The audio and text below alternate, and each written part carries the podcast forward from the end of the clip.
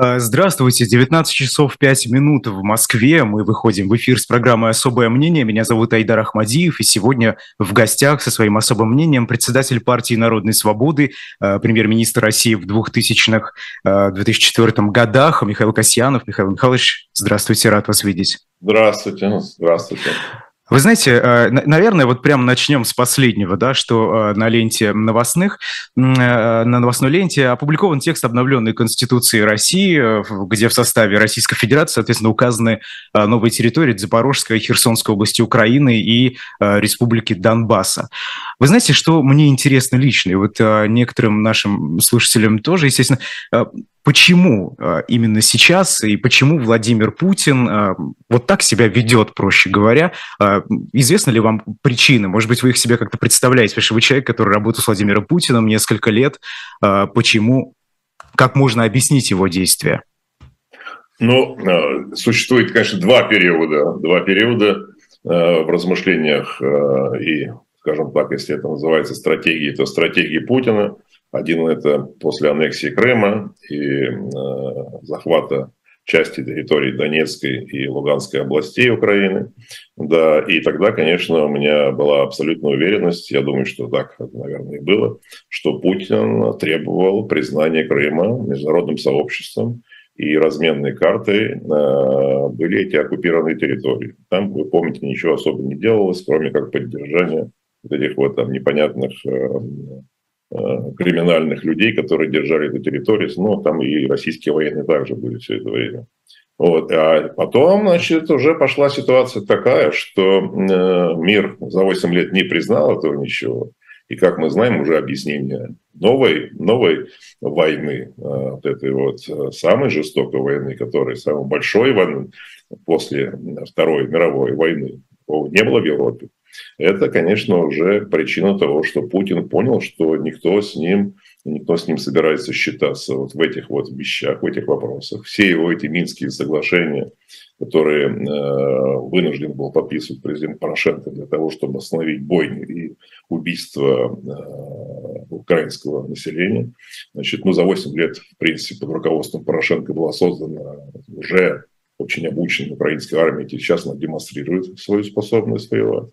Вот. И Путин понял, что они двигаются ничего по его плану. Никто не признал Крым, и никто не собирается давить на Украину, чтобы они, э, скажем так, эти донецкие, э, донецкие и луганские там, квази эти республики, чтобы они э, были признаны. И никто не собирается, скажем, торговаться с ним, значит, признаем Крым, освободить территорию. Значит, что же он хотел, то, что он хотел изначально. Поэтому он понял, что это не работает. А для Путина он же сам же сделал так, что по Крыму обратного пути нет.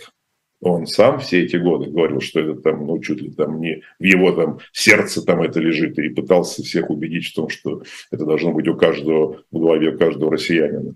И поэтому э, это одна из причин. Ну и вторая причина, что Украина все-таки регулярно проводит выборы. Украина а, начала проводить реформы, которые ведут ее в будущем вступлением в Евросоюз. Украина может стать процветающим государством. И, видимо, вот в прошлом году, э, когда Путин уже окончательно уничтожил внутрь России а, всю оппозицию, э, полностью, так сказать, растоптал, можно сказать, вот, он уже, видимо, принял решение, я не верил в это никогда, до, за три дня до начала агрессии, принял решение начать эту полномасштабную войну. Это, конечно, ужаснейшее решение, непростительные, никто Путин это никогда не простит. Но эти решения, вот они выливаются в то, что Путин, первое, э, требует признания Крыма, это потому что у него уже, это, если нет, то он просто будет развенчован в том, что он ошибался все эти годы. 15 лет как минимум он ошибался во всей своей политике. Более того, Путин приручал э, э, европейские страны газом и другими интересными важными проектами, что и эта политика провалилась. И теперь, э, конечно, э, то, что второе это главное, что Украина может стать улучшение ситуации в Украине, строительство нормального демократического государства и результаты этого строительства, которые э, позитивные, безусловно, могли бы быть и будут наверняка в будущем, что это станет примером для россиян, это угроза его власти. Для него это главное. Угроза удержания власти для Путина это главное. Путин не думает стратегически о народах России и о будущем страны. Он думает о себе и о своем государстве, которое построил, построил он. Государство – это не страна. Государство – совокупность органов власти и, да, скажем, законы, которые э, должны были бы поручить, принимая за эти законы, должны население поручить этому э, аппарату, этому государству так организовывать жизнь. Значит, да. а Путин это превращает, что государство – это он, а, а государство – это страна. Значит, Россия – это государство, Россия – это Путин. Поэтому вот это все вдалбливается э, десятилетиями уже значит, в голову россиян. И, конечно, э, это все теперь рушится. Поэтому сегодняшнее, э, сегодняшнее решение, или все решения этой недели последней об аннексии еще территорий, это демонстрация Путиным всему миру, что он не собирается отступать и не собирается идти на какие-либо компромиссы. Он не собирается проигрывать. Но на самом деле... Ну, по, по поводу, э, что там разрушается, мы обязательно еще с вами поговорим, и про общественное мнение, и про э, настроение э, внутриэлитные. Но вы знаете, что вот мне непонятно, а почему Запорожской и Херсонской области? То есть, по, по, что касается республик Донбасса, там более-менее понятно, да, изначально цели вот этой так называемой спецоперации как раз защита жителей ДНР, ЛНР, а вдруг здесь, откуда ни возьмись, почему-то еще и Запорожской и Херсонской области. Зачем они-то понадобились? В чем-то должен быть практический эффект. Вы, вы знаете, вы чего-то хотели ведь наверняка именно этим добиться. Ну, э, безусловно. Ну, первое, что, конечно, защита населения э, Донецкой и Луганской области, или там ДНР, ЛНР, конечно, полная профанация, и ничего общего с реальными целями это не имеет. Это так, это заодно, так сказать, пару мазков, значит, а, а Я вам сказал, что самый чувствительный вопрос территориальный для Путина – это Крым. Крым не может, не может существовать, несмотря на то, что построен мост, и вы знаете, что там нет воды, и нет нормального снабжения, и поэтому Путин строил коридор. И этот коридор как раз и попадает часть Запорожской и часть Херсонской области. Э, это и есть. Поэтому как э, картинку они рисуют, полностью освободим, там, типа того, Херсонскую, Луганскую и Донецкую области. Вот они, ДНР, они там давно, там республики, значит, там и так далее. Теперь мы их признали, значит, да, в феврале месяце, значит, да. Вот, и теперь, значит, вот э, нужно теперь к Крыму, который же в России, значит, нужно это все соединить. Дальше они хотели пойти, конечно, дальше отрезать Украину от Черного моря полностью, они отрезали от Азовского, теперь от Черного отрезать, это вплоть до Одессы и дальше для Приднес... до Приднестровья. Но тут уже, уже не хватило уже силенок для этого, значит, мы видим, уже не хватило даже и для а, других целей, значит, даже для самых минимальных, то есть полностью занять Донецкую и Луганские области, уже там даже это не получается. Но это уже другая, другая тема, поэтому мотивация здесь простая, это удержание вот этой вот э, теперь уже не только Крыму, но и ДНР, ну и чтобы Крым функционировал. Вода теперь под контролем у Путина. Более того, государственную собственность теперь фактически украли у Украины Запорожскую атомную станцию, самую большую в Европе, для того, чтобы та же было снабжение. Поэтому Путин отрезает это и думает, что он тем самым поможет решить проблему Крыма, его обеспечения, и эти территории э, экономически, так сказать, будут работать на обеспечение функционирования всей этой южной зоны. Крым и прилегающие эти территории. Поэтому это, это так это видится.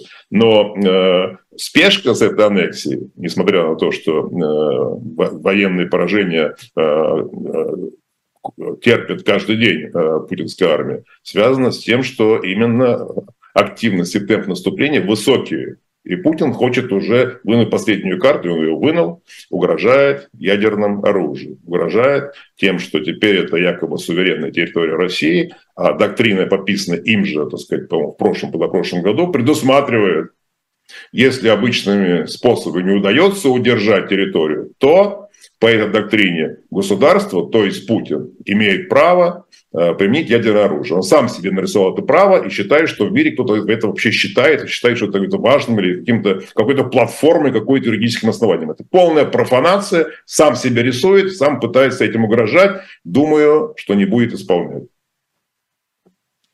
Вы знаете, кстати, что касается угроз оружия массового поражения, в чате вас спраш- спрашивают, вы лучше знаете, кто и как принимает решение о ядерном ударе, как выглядит процедура?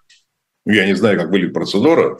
Э, я не был президентом, поэтому такого инструктажа не получал. Но я могу себе представить, что, конечно, э, президент, с ним есть э, военные, которые связаны непосредственно, на связи находятся. Поэтому совершенно это очевидно. Вы видите по картинке, когда с ядерным этим, так называемым чемоданчиком, с ним ходит офицер, который является связным, значит, с пультом, ну, я понимаю, с командным пунктом, который и исполняет эти решения. Поэтому я не знаю от никакой техники.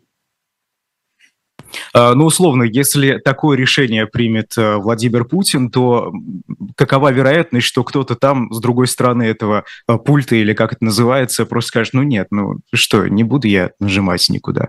Такое возможно? Это же не а. единоличное решение президента, я правильно понимаю? Это единоличный вопрос исполнения этого решения. Это единоличное решение президента, но может быть оно быть единоличным. Но э, я, скажем там, или тешу себя мыслями о том, что не все в этой цепочке так э, рьяно и яро, так сказать, будут исполнять это. Поэтому, э, ну, во-первых, я думаю, что Путин не решится на это. А во-вторых, если даже решится, так сказать, в каком-то там в запале каких-то там, значит, эмоций там и так далее, то надеюсь, что э, будут проблемы и с исполнением этого дела. Но сейчас уже Запад уже, вы видите и слышите, дал совершенно четкие э, ответы на эти угрозы что ответ будет э, катастрофическим для Путина, для военной инфраструктуры, Э, вы знаете, а что, что вот это значит? Это просто не совсем понятно. Они э, катастрофические последствия обещали и э, до начала полномасштабных боевых действий, очень долго, на протяжении нескольких недель, даже те же самые Соединенные Штаты угрожали катастрофическими последствиями, в том числе экономическими санкциями, которые разрушат российскую экономику. И вот мы с вами видим уже больше чем полгода эти санкции все вводят и вводят, все новые и новые. Но пока вот если просто походить по улицам, даже провинциальных российских городов, я бы не сказал, это лично мои наблюдения и мнения, я бы не сказал, что люди прямо так сильно ощущают последствия этих санкций. Ну, получается, что не катастрофическими оказались последствия.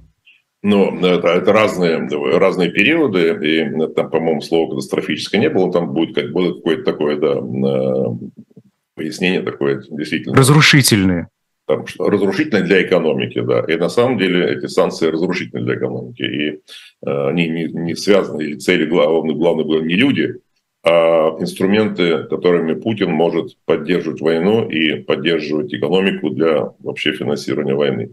Ну, конечно, при таких санкциях, при этих всех этих пакетах попадают и люди. Поэтому, может быть, э, совсем бедные слои населения это не чувствуют, потому что они как были бедными, так и есть бедными. И они привыкли быть в таком состоянии, к сожалению. Больше 20 миллионов официально за чертой бедности, а сейчас, я думаю, это гораздо больше. А вот средний класс э, в крупных городах или там нижний, э, нижняя часть среднего класса, люди это чувствуют, и у них изменился стиль это везде, по всей стране, по всем городам. Но это то, что связано с катастрофическими или, или разрушительными санкциями для экономики. А сейчас говорят об э, военном ответе. Подчеркиваю, о военном ответе. И вы думаете, они на это пойдут? Пойдут сто процентов. Но вопрос другой, что я не думаю, что будет ядерный ответ, потому что э, применение ядерного оружия – это безответственное, очень, скажем, э, криминальное такое действие. Поэтому э, и Запад э, ответ на такое, такое решение Путина или на применение ядерного оружия, конечно, ответ, я думаю, что ну, не будет применения ядерного оружия, но другими средствами это будет военный, разрушительный ответ.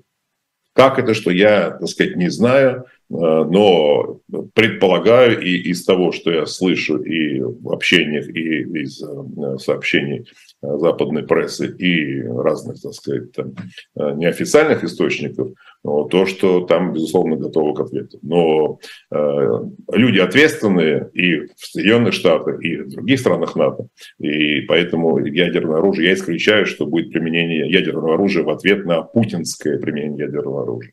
Но катастрофическими они будут не только с точки зрения экономической, а с точки зрения военной. То есть военная машина Путина будет фактически разрушена. Хорошо, но ну, а если Владимир Путин не использует э, такое оружие. Какие сценарии, на ваш взгляд, кажутся более вероятными в случае, например, какого-то военного проигрыша России на поле боя?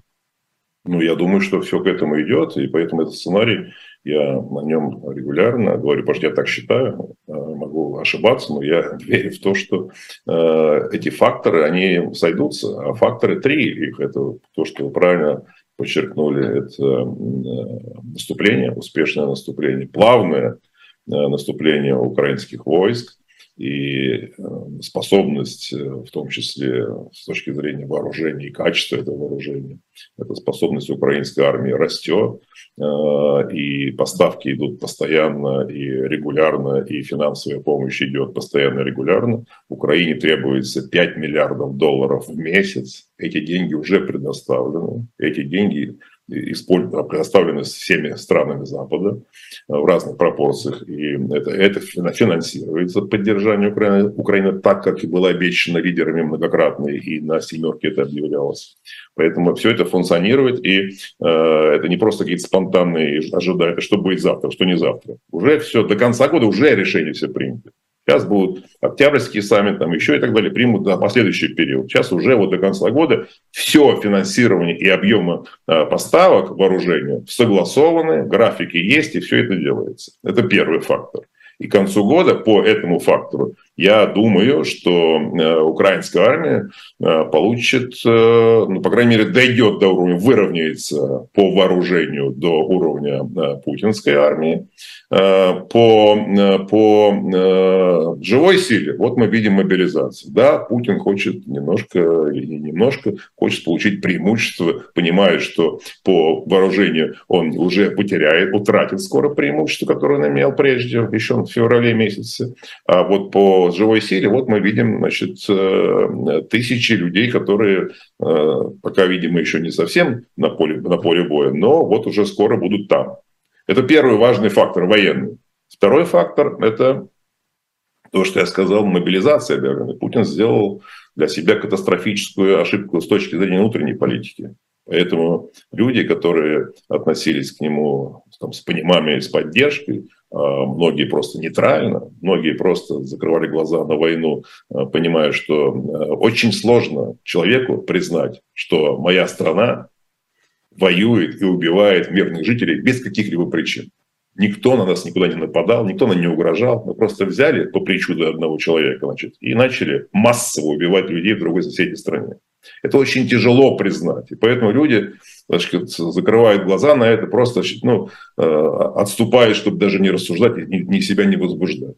Только эти люди сейчас из мобилизации, а мобилизация коснулась каждой семьи, эти люди пересматривают свои отношения и э, нейтрального там, или неучастия в этом, они переходят в другую категорию, в категорию противников войны, противников Путина. И поэтому эта ситуация также к концу года примерно будет также давить на Путина и на все его окружение, на способности продолжать эту войну. И третий фактор – это санкции. Вы говорите, что никто не чувствует эффекта этих санкций. Да, они просто немножко расползлись по времени, поскольку эти пакеты принимались, так сказать, нужно было их обсуждать. А вы знаете, что Евросоюз – это же консенсусное решение. Не все это принимали. Э, приходилось там у них очень сложные процедуры э, обсуждения и принятия решений, но они все приняты. Сегодня еще принят еще один пакет санкций уже там по нефти, по потолку, по ценовому потолку, еще там посмотреть надо детали, что там, как, как там все это сделано. Но это все действует. И э, первый квартал, конец, самый конец года, и первый квартал это будет, э, так скажем, пиком сжатия российской экономики. Э, и промышленность это чувствует уже эти полгода, а скоро промышленность будет чувствовать еще больше. И она не сможет производить того вооружения, которое производила раньше, поскольку там не будет компонентов многих, без которых не, не функционирует эта техника. И обычные промышленные товары, в том числе потребительские товары, не будут производиться в должном объеме и в должном, в должном качестве. И поэтому, э, безусловно, это тоже влияет. Это будет уже, э, скажем так, э, разочарование людей, тех, кто произ... занимается производством, работает на этих заводах. Разочарование в том, что они не могут этого ничего делать. Они не... Понятно, что они не будут получать зарплату или получать ее будет меньше. И для... это коснется уже всех, всех работающих в промышленности. Михаил Михайлович, э, это, да, вы знаете, а, вот мне интересно в данном случае, э, если такое действительно, вот как вы говорите, произойдет в конце концов, то э, что будет делать политическая элита во главе с Владимиром Путиным? Каким инструментом, методом борьбы, да, в случае, если кто-то будет загнан в угол, они обратятся, если это не ядерное оружие, как вы говорите, то чем это может закончиться-то, каким ответом? Но этого никто не знает, значит, я могу предполагать, исходя из своих как бы, ощущений. Э, э, но я, во-первых, думаю и желаю, чтобы э, все это происходило, это такая серая, серый период, чтобы он был бескровный, это означает, что Путин должен понять, что он проиграл. Он не должен понять, он проиграет, он должен принять этот проигрыш и уйти.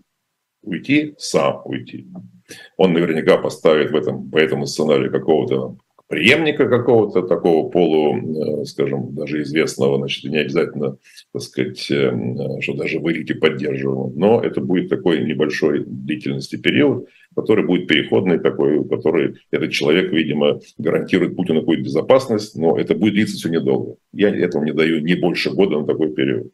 После этого начнутся изменения, изменения, потому что э, народ встанет в полный рост, оппозиция, безусловно, когда народ чувствует, что хочет перемен, оппозиция будет консолидировать и будет направлять, э, скажем, народные, народные, так сказать, э, можно сказать, гнев или требования народа по изменениям. И, конечно, будут выборы. Поэтому я считаю, что э, Россия вновь вернется на путь демократического строительства демократического государства. Вопрос, когда это произойдет. Ну, я считаю, что это не раньше, чем год, пол, да, полтора-два года. Вот этот период, он, конечно, будет тяжелейшим. Никто не знает, как будет происходить, потому что это все зависит от э, каждого человеческого фактора, которых очень много, mm-hmm. это никто не может. Никто не может смоделировать. Но в чате. Mm-hmm логика идет в эту сторону, потому что другого не может быть. Не может быть, что просто все рухнет, и вдруг вот все, э, там, э, люди, э, которые, там, демократы, так сказать, которые за свободу, вдруг они раз и, и властвуют. Такого не бывает. Существует процедура. Если мы хотим это делать без крови, существует процедура. Даже по этой обнуленные, или как мы хотим сказать, Конституции, даже растоптанные. Но базовые вещи там остались в этой Конституции. Базовые вещи, ориентиры остались. Они просто не, не интерпретируются властью иначе конституционные, конституционные нормы, э, описывающие э, цели государства, они остались даже в этой Конституции. Вы говорите как Шахрай, просто его словами, что касается Конституции, что она на самом деле вполне себе нормальная, и она не нормальная. мы не научились я, жить по Я не слышал, что говорит, что говорит Шахрай на эту тему, значит, она ненормальная, но то, что нужно для главного ориентира, там есть и вопросы обязательности выборов, и разделения властей. Все базовые вещи там присутствуют. Их Путин не убрал. Поэтому, поэтому э, я не говорю, что это хорошая конституция. Конституция стала ужасной вообще. Но вещи, которые глав, являются главными ориентирами для любого а, переходного периода, они существуют. Да, потом она будет изменена. Да, и наша партия, вы знаете, выступает за то, что была парламентская республика для того, чтобы сделать все, чтобы не повторилось вот того, что происходит сейчас. Конечно, это нужно сделать. И один, один из способов этого является изменение формы управления. Строительство другого государства в нашей стране. И это mm-hmm. Э, хорошо, я, я хотел бы потом с вами поговорить про э, реформирование в, в так называемой э, прекрасной России будущего. А, но, знаете, очень интересный вопрос в чате появился. Вы говорили про гарантии Путину при его уходе с, долж, с должности. А вот тут человек спрашивает, а может быть миру нужно каким-то государством дать эти самые гарантии, чтобы как можно быстрее прекратить то, что сейчас происходит? Вот такой сценарий возможен или нет? То бишь, я так понимаю, человек говорит, что не нужно загонять его в угол и заставлять э, совершать какие-то радикальные э, действия из-за того, что он просто ему некуда бежать, он в углу? Я думаю, что уже в мире таких людей не осталось. Этот клуб, скажем так, я так называю, как клуб западных политиков, который говорит, не надо Путина загонять в угол, надо сохранить лицо, не надо его унижать. Этот клуб становится меньше и меньше и меньше, потому что Путин перешел все красные линии. А если он еще применит... Как вы думаете, это хорошо или плохо, что таких людей если становится меньше? Ядерное, ядерное оружие, это будет вообще просто... Не будет ни одного человека в мире, кто вообще мог бы заикнуться о том, что значит, э, нужно как-то спасти лицо или что-то такое, да, спасти Путина. Поэтому это так. С ним это можно было делать, это можно было делать тогда, когда э, еще там в 2014-2015 году. Но он не захотел, Путин не захотел, он, он посчитал, что он обыгрывает всех с этими Минскими соглашениями и так далее.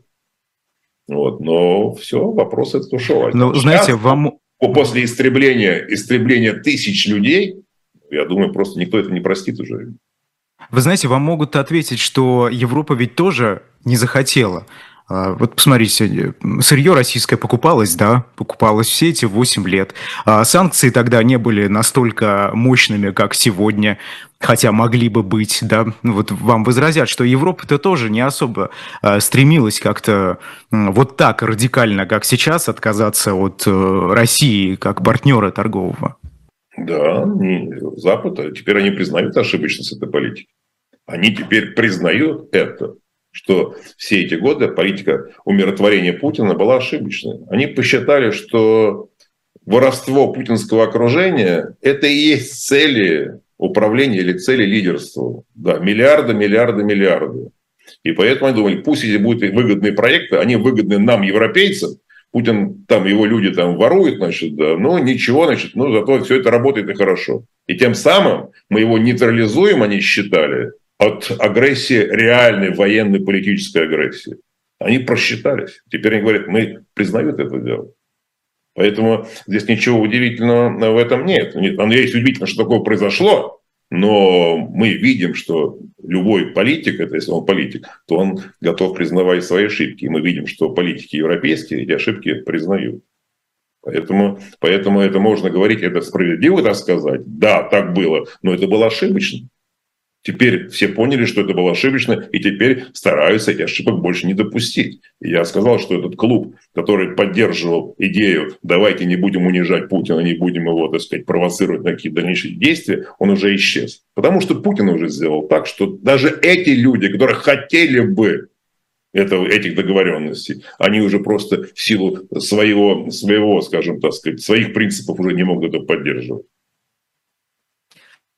Вот опять же, вы как человек, который несколько лет э, проработал с Владимиром Путиным, вы с ним общались, вы, наверное, э, успели его узнать как человека. Э, скажите, вот вас что-либо удивляет из того, что он сегодня делает? Изменился он очень сильно или уже и тогда были какие-то предпосылки? Не, ну Путин сейчас вообще другой человек, поэтому да, сравнения нет, значит, как какие-то остались там способы, там, скажем, обсуждения, принятия решений, которые мы видим по телевидению. Э, но э, Путин другой совершенно, другой, и у него другая мотивация, он не скрывает. Он, он притворялся демократом, как теперь мы понимаем, э, а теперь он не скрывает этого. Он говорит, что вот все, мы будем там, мы лучшие в мире и так далее, и так далее. Потому что он, он вбивает через пропаганду в мозги россиян, что весь мир это лицемерие сплошное, все это обман, просто все в мире покупается продается, а мы вот э, русские, значит, там лучшие, и вот у нас, так сказать, исторические корни это говорят. Ну, в общем, вся, я не буду повторять, что он говорит, смысл в этом. Вы понимаете, как, какими словами называются, называются такие суждения. Да? Поэтому это ужасно. Теперь Путин этого не стесняется, теперь это видит весь мир. Они могут называть например, вещи своими именами. Раньше он имитировал что-то такое, значит, притворялся, теперь он открыт. Он впрямую это говорит. Если бы у вас была возможность вернуться в те времена, а, что бы вы, возможно, сделали иначе? Что бы вы сказали Владимиру Путину, может быть? Или бы сами что-то предприняли? Вот у вас никогда не возникало а, таких мыслей? Вы как-то пытались проблемы, проанализировать? Проблемы того успешного периода и процветания страны, Значит, они, если сейчас говорить о их проблемах, они будут смешными в сравнении с проблемами сегодняшнего дня. Это просто будет ну, неуместно сейчас вспоминать это дело. Я это там же там, в своей там, книге, значит, с Евгением Киселевым мы это все это обсуждали. Но сейчас просто, ну, мы в разных вообще, так сказать, находимся в других, в, в разных атмосферах. Сейчас просто, значит, ну, там много что можно говорить. Там больше вопросы, конечно, э, стратегии страны, э, экономического развития, социального. Э, ну и политики в отношении других государств, значит, конечно, все это, все это было. Значит, вы знаете, что я всегда был сторонником э, очень близких отношений с Украиной и с Белоруссией, значит, и с Молдавией, и с Евросоюзом. Выстраивал эту политику в силу так сказать, тех полномочий, которые у меня были так сказать, достаточно эффективны, у нас были хорошие продвижения, мы дружили все этой, этой частью Европы, значит, все это дело. И, ну, я сейчас не буду говорить там и в экономике и так далее, и так далее, но Путин, да, это перечеркнул. Да, ему не нравилось. Я об этом уже говорил, что ему не нравилось, что я веду Э, переговоры с правительством Украины на равных, что я даю какие-то уступки. Значит, Паш Путин понимает, что если ведешь переговоры, что должен что-то выигрывать. А то, что э, э, должно быть то, что называется win-win situation, да, то, что должны все выиграть от каких-либо соглашений, это и есть международный договор, это и есть э, сотрудничество. Ему это не нравилось, значит, да, поэтому он это не, не понимал, до сих пор не понимает. И из его политики видно, что он хочет везде что-то кого-то поджать, пережать, отжать и так далее, и так далее, а не достигнуть взаимовыгодных решений. Вы знаете, вот если говорить языком политологов, точка перелома, она когда наступила, как вы думаете? Когда, условно говоря, простым языком свернули не на ту дорожку? А, ну, в политике Путина это было, значит, уже яркое такое, значит, помимо всяких там прегрешений э, прежних периодов, но понятно, что осенью четвертого года случился поворот после Беслана, когда трагедию в Беслане Путин использовал для э, политической зачистки всего. Сказал, что мы окружены врагами, там что-то так Запад там финансирует оппозицию, всю партию, вы помните, из 44 партий осталось 6 подконтрольных Путину. Э, Скажите, почему демократические институты... Стали, стали агентами, значит, там иностранными, все оттуда началось. Да. Переворот был там. Но, но до этого были действия, которые еще до этого, даже в моем, а, во время моего совместной работы, моей совместной работы с ним они проявлялись. Такие, как, например, уже, э, скажем, там, его реакция на теракт э, на Дубровке в Москве, или потом начало давления на бизнес в 2003 году, аресты э, Лебедева Ходорковского, значит, из ЮКОСа, значит, да. Это все, все это уже тогда начиналось. Но перелом... Что вы ему говорили по этому поводу? Вы ну, как-то пытались пресечь или... Много, много что говорил, значит, и, и немного говорил. Я категорически, значит, там был против всего этого дела. И э, упал сложные разговоры с, а, с Генеральной прокуратурой, с генеральным прокурором, значит, да, с Путиным, значит, да, но это, это было одной из причин, почему я уже думал тогда уже а, в третьем году, в конце третьего года, что я уже больше работать не буду. Э, извините, пожалуйста, может, у меня какой-то, знаете, дилетантский на это взгляд, э, слишком э, представители там слишком молодого поколения, но все же вы же тогда были премьер-министром России. Если вы видели то, что там происходило, что делал Владимир Путин и его окружение, почему, ну, ну просто не сказать об этом публично, почему не там попросить поддержку народа, почему не выступить как-то громко? Ну вот я такие это, инструменты... Я это говорил публично. Я не, я не был лидером политической партии, чтобы призывать народ что-то такое. Значит. Я был во власти. Да, был первый человек Путин, я был вторым человеком, и я был против. Публично об этом все знают об этом. Я выступаю по телевидению, знают везде, в газетах это писали. Это одна из причин нашего конфликта, одна из причин отставки моего правительства за две недели до, до, до выборов, то есть до окончания фактически срока. Значит, там, да. А, поэтому это я сейчас, сейчас мы не про это, нет, про те периоды, это, это, это там отдельный разговор, действительно, там, значит, это, э, я просто говорю, что сейчас сравнивать беду сегодняшнего дня и с теми проблемами, которые были там, ну, просто, ну, не совсем, это несравнимые вещи. Сегодня беда такая, стоим, угроза ядерного, ядерного конфликта, значит, это ужаснейшая вещь. Надеюсь, надеюсь и верю в то, что Путин не сойдет с ума, уже, так сказать, потому что это, если нажать кнопку, это уже, это уже медицински сойти с ума. Думаю, он до этого не дойдет, значит, и не будет нажимать кнопку, не применит, не применит ядерное оружие. Вы знаете, почему все же тот период э, важен, вот, лично на мой взгляд? Потому что тогда в какой-то момент а, демократические институты, которые были созданы, сформированы в современной России, они просто рухнули под давлением одного человека. Вот как в да. России будущего эти самые институты сделать устойчивыми, на ваш взгляд? Это, Что для этого так. нужно? Это так, это так, да. Путин понял, что э, общественное давление – это то, что может смести любой режим. И поэтому э, была зачистка общественных движений, политических партий и так далее. Но я в то время еще я верил, что это, это еще пока все возможно. И почему я тогда баллотировался в президенты. Потому что я верил в то, что еще мы не зашли так далеко, так глубоко. И тогда еще э, было позволено фактически, и компания моя началась просто уже когда там, рейтинг мой там, с 6% вырос до 18%, меня сняли с выборов. Потому что тогда был когда там Медведев. И я и мои сторонники, э, мы верили в то, что мы, безусловно, мы выиграем эти выборы у, у Медведева. Вот. Но э, тогда еще это можно было. Но после этого уже все, Путин понял, что это нужно зачищать полностью. И прошли все эти годы, и мы можем уже сейчас не анализировать и не вспоминать, что это происходило, вплоть до декабря 2011 года. И тогда еще нам позволили, и в 12 в январе, феврале, марте, и тогда уже Путин пошел даже на попятную и принял под нашим давлением законы, э, позволяющие э, регистрировать политические партии, участвовать в общественной политической жизни. Потом понял, прекратились митинги, демонстрации, и все. Остальные обещания в, наши, в нашем списке, которые мы ему дали э, в декабре, январе, значит, в январе месяце, значит, да, все. Это все было уже выброшено. И потом уже, так сказать, выборы мая 12 мы помним, что это происходило. Как Москва была зачищена так, что вообще никого на улицах не было. И как людей, кто на близлежащие улицы выходил близко к тому месту, где приезжает Путин, как, как их хватали и бросали уже, уже значит, э, э, в автозаки. Поэтому это все эволюция. Мы теперь все это знаем. Мы сопротивлялись как могли. Или делали все, что могли. Кто-то в тюрьме, кто-то за границей. Поэтому э, ситуация развивается. Но народ, народ должен понять, что выбрать свое будущее, а не группы, маленькие группы людей.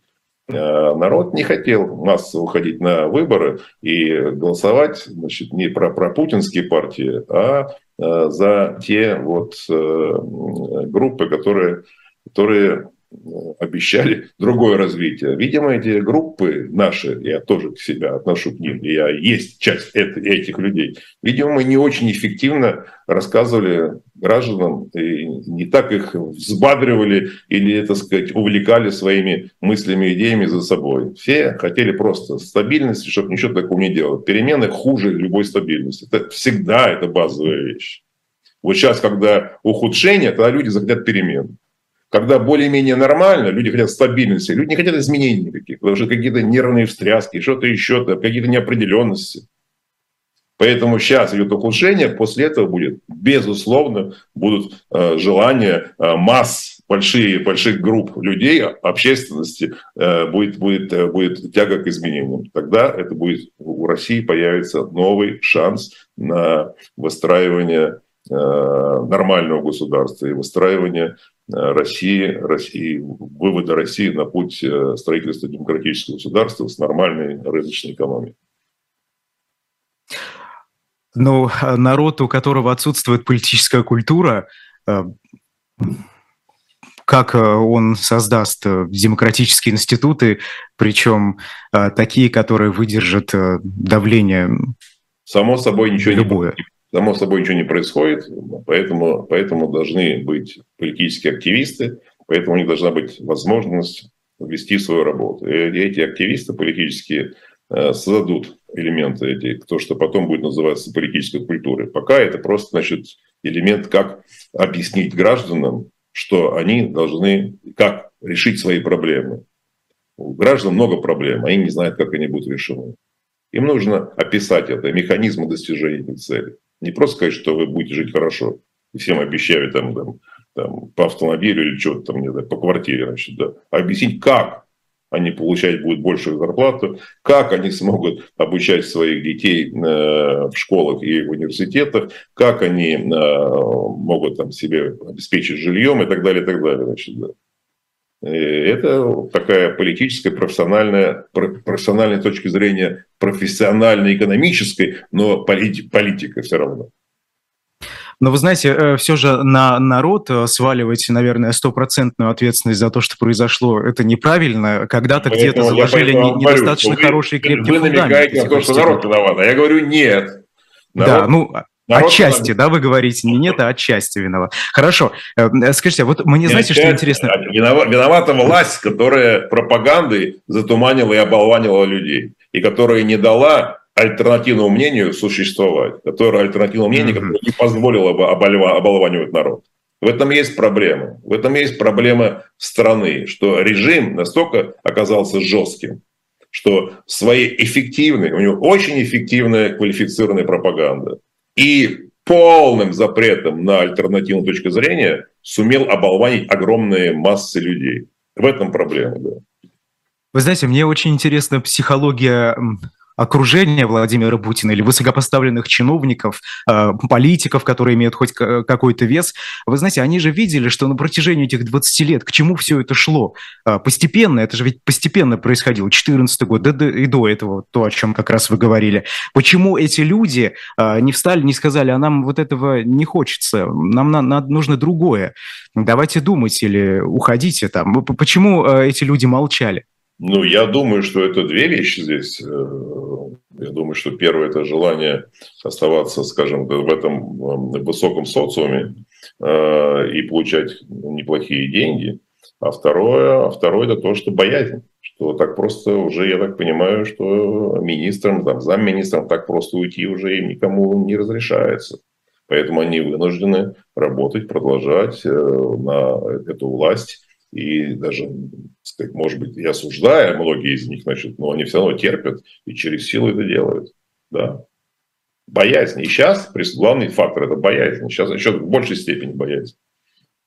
А, ну, смотрите, а, глава Чечни Рамзан Кадыров, а, бизнесмен Евгений Пригожин, который недавно признался, кстати, о том, что он причастен к созданию ЧВК Вагнера, ряд других политиков, так называемые военкоры и так далее, сейчас достаточно активно, практически каждый день мы это видим, критикуют военную элиту страны, кто-то и политическую в том числе. Э, скажите, вот, а это что? Это какая-то борьба за власть? Э, как говорят некоторые прокремлевские журналисты. Э, это такое назревание внутри элитного конфликта? Ну, первое, первое то, что э, люди, которые, которые это говорят, они призваны что-то говорить. Они не могут взять и замолчать. И ну, они, то есть конечно, позволение это происходит. И они, конечно, в эмоциях находятся. Они находятся в эмоциях, некоторые даже в истерике и в растерянности. Что с ними будет? А с ними будет, значит, уже скоро будут происходить события. И они это прекрасно понимают, что они все причастны к этим преступлениям. Кто-то впрямую, кто-то не совсем впрямую косвенно, значит, да, но они все голосовали за войну, за убийство мирных граждан. Они сейчас голосуют за аннексию, за разрушение международного права. Поэтому они все понимают, что они все в одной лодке. И они своими этим выступлением, они просто, значит, ну, фактически рефлексирует нервически на то, что происходит. То есть это демонстрация слабости, проявление того, что они чувствуют, что скоро конец. То, о чем я чуть раньше пытался пояснить, это мое представление. Значит, может это так не случится, но я так думаю, что 3-4 месяца и должна, должен быть такой переломный момент. Вот, поэтому, э, поэтому они это и делают. Конечно, они не критикуют Путина, потому что это, они боятся, каждый из них страшно боится этого, то, что я только что сказал. Но э, они не могут молчать, потому что у них ну, внутренняя истерика. Значит, они должны критиковать. А критикуют то, что на виду сразу. Почему отступаем? Почему там нет вооружения? Почему там, э, мобилизованных взяли, значит, в лес загнали, выдали оружие, они даже не понимают, что с ним делать? А из них большинство подавляющее не хотят воевать. Их заставили, выдали оружие. Не хотят убивать украинцев. Что они будут делать с этим оружием скоро? Ну, мы не знаем, что они будут делать. Куда они его? Оно даже я сейчас смотрел там какой-то два ролика, там, там даже они зарегистрированы. То есть фактически незаконная раздача оружия. Поэтому все вот этот бардак, значит, в том числе, это часть вот этого назревающего, назревающего переломного момента. И он скоро назреет, он скоро наступит. Откуда он начнется, как вы думаете?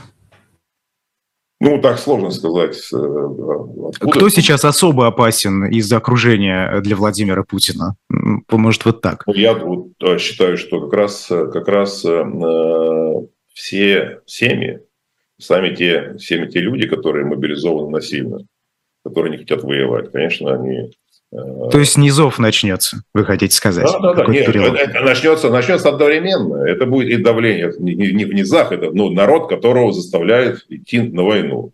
И их семьи, которые не хотят, чтобы их мужья и кормильцы уходили на войну. Одновременно то, что мы называем в правящей среде начнется. Люди не хотят исполнять указы исполнять эти указания, приказы Путина, которые они теперь понимают, что уже конец скоро, а Путин уже, так сказать, э, продолжает говорить, нет, давай больше, больше, больше, больше. И поэтому вот эти вот все концерты, которые сейчас были по случаю аннексии, это все демонстрация, это последние усилия удержать какой-то энтузиазм у всего окружения, не показать, что лидер слаб, а Путин уже и ближайшее свое окружение, которое его поддерживает во всех вот этих вот э, действиях, уже начинает слабеть. Это же очевидно уже. Если сегодня и вчера, и позавчера объявляют, что мы готовы к переговорам, давайте мы уже на парламентском уровне будем переговоры, это означает, что все, люди чувствуют, что конец скоро. И они соучастники этого, они будут отвечать вместе с Путиным также. Вы знаете, э, среди некоторых политологов распространено мнение, что благодаря Влади... Владимир Путин такой, знаете, человек, который удерживает э, некое равновесие между, в том числе, силовыми структурами, создает э, систему сдержек и противовесов, такую не в демократических традициях, да, вот между как раз силовыми структурами, между этими пресловутыми башнями Кремля и так далее. Как я ненавижу, конечно, это понятие, но все же. Скажите, вот если Владимир Путин уйдет, то что тогда мы увидим? Будет ли какая-то э, борьба за власть и между кем, и кто может победить, и к чему это может привести? Это будет э, такой серый период нашей истории. Э, э, это будет бардачный период, потому что не будет никакого лидера, потому что именно по той причине, что Путин так выстраивает. Не то, что так случилось, и он там сдержки противовеса. Он это сделал специально. И он единственный регулятор и модератор этого процесса. Поэтому эти люди между собой друг друга они не уважают, никто друг друга не признает э, лидером или лучше э, того. Поэтому это будет такой немножко вакуум такой. Почему я говорю, что период долго не продлится? Максимум год. И эти люди будут вынуждены каким-то образом договариваться, и в том числе привлекать оппозицию для того, чтобы самим им как-то из этой ситуации выскочить. Это все очень сложно, так сказать, смоделировать, поскольку это, я говорю, это сплошные человеческие факторы. Это ну, зависит от конкретной совершенно ситуации, от конкретных людей. Но это будет так. Это будет, будет, будет, будет, будет такое, так сказать, броновское движение, броновское движение такое. В 2000-х эта самая система сдержек и противовесов в кавычках, она уже существовала тогда? Никогда не ее выстроил Путин для себя. Никакой нет системы сдержек противовесов. Есть Путин главный, и все, он модерирует все, все это дело. Понимаете?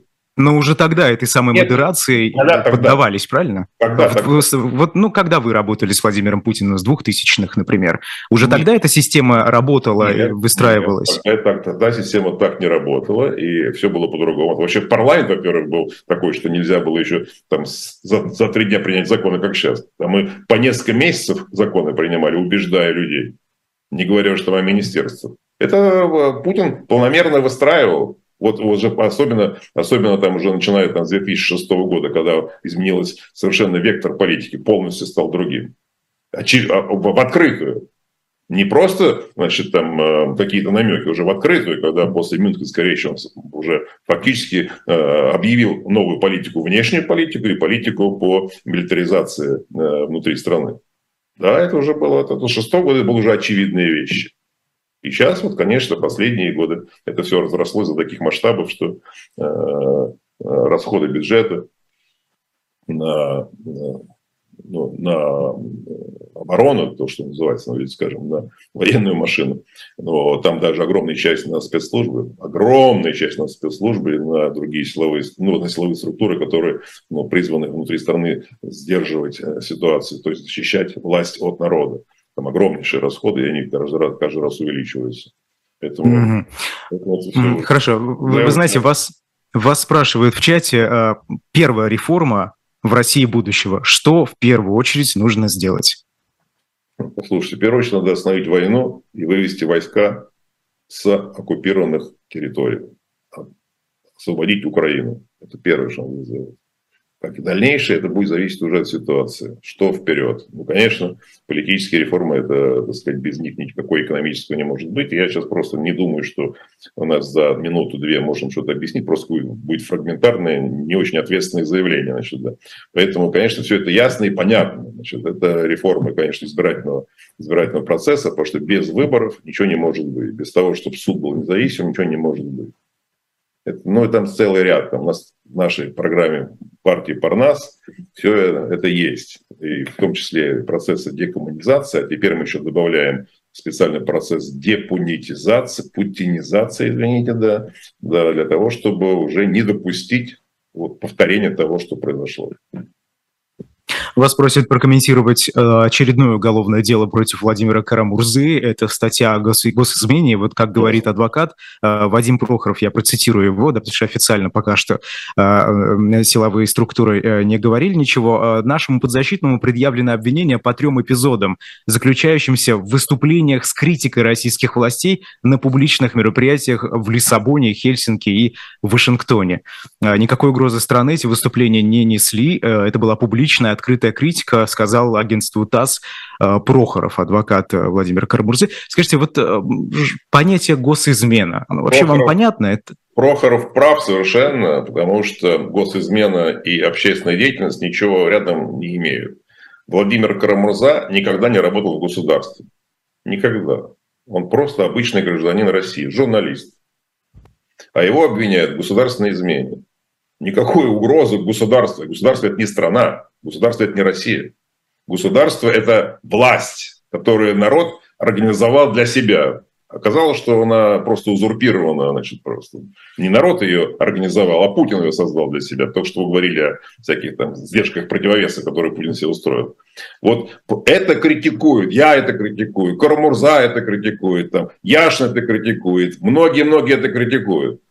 Но это не является государственной изменой. Просто там уже нервическое состояние такое, что они, видите, придумывают эти вещи. Раз ты критикуешь власть, значит, ты государственный изменник. Ну, это просто уже ну, чушь полная, значит. Люди просто ну, не знают уже, что дальше делать. Они находятся просто в неадекватном состоянии. Ну, психологическом неадекватном состоянии.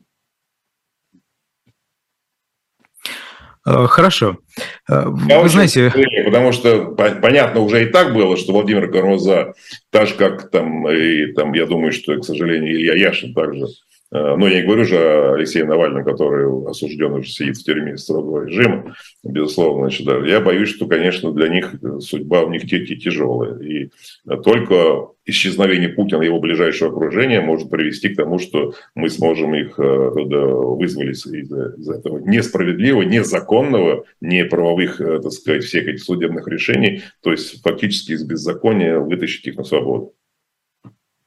Вы знаете, вам припоминаю, припоминают ваши же э, слова. Публикация от 24 сентября, насколько я понимаю. «Верю, народ не пойдет на убой». Это начало путинского конца, про мобилизацию. Да. Вы так написали. Но вы знаете, э, с другой стороны, вот э, я, например, как журналист, да, ежедневно вижу э, ролики, которые присылают нам э, из разных регионов России, где люди как раз-таки идут Э, собираются, их кто-то провожает даже под песни, э, рукоплещет э, и так далее. Массовые протесты действительно массовые такого э, всероссийского уровня, их практически не было. Национальные республики, да, возмутились, как Дагестан. Ну, все, кажется, все, знаете, утихает как-то. Вот эти протестные настроения, если они изреют, как вы говорите, то на кухнях, а не на улице. Почему такое происходит, на ваш взгляд? Ну, во-первых, это, э, я же сказал, что это начало путинского конца. Это не означает, что недовольство мобилизации пройдет за 2-3 дня, и вся страна встанет и скажет, нет, мы не пойдем. И мы сами э, прекрасно только что продемонстрировали, что есть э, в некоторых областях России, в некоторых городах есть протест, уличный протест. Но и люди понимают, несмотря на то, что жестокое отношение к ним со стороны власти – Э, в связи с протестом, недовольством. Но тем не менее, это недовольство никуда, никуда не денется. Это, это же, так сказать, кто-то, конечно, называет плохими словами русский народ, значит, да, что там э, бесправный совсем, но э, раб, э, они же еще не рабы. Весь, э, все эти люди в регионах, они же не рабы для того, чтобы так, когда их избивают, бесправно с ним, к ним относятся, значит, унижают, э, но я верю в то, что э, это решение о мобилизации и пере, переосмысление этими людьми происходящего происходит и в течение нескольких месяцев произойдет. И большинство этих людей, которые лояльно или нейтрально относились к Путину, будут относиться к нему негативно к войне и к Путину. Поэтому я по-прежнему считаю, что так это и будет. Это правильно. Ну, я могу, конечно, ошибаться, но если вы спрашиваете мое мнение, а, особое мнение, вот оно мое особое мнение в том, что народ проснется. Постепенно, как всегда это в России бывало и прежде, но проснется и скажет нет. Спасибо. Я думаю, мы на этом и завершим. С особым мнением сегодня был председатель партии э, Народной свободы, бывший премьер-министр России э, Михаил Касьянов. Меня зовут Айдар Ахмадиев. Сразу после нас на YouTube-канале «Живой гвоздь» э, слушайте и смотрите программу Talks. Тема «Нефть, газ и санкции». Ответы на ваши вопросы. Маша Майерс, Евгений Коган. Спасибо большое. До свидания. Да, до свидания.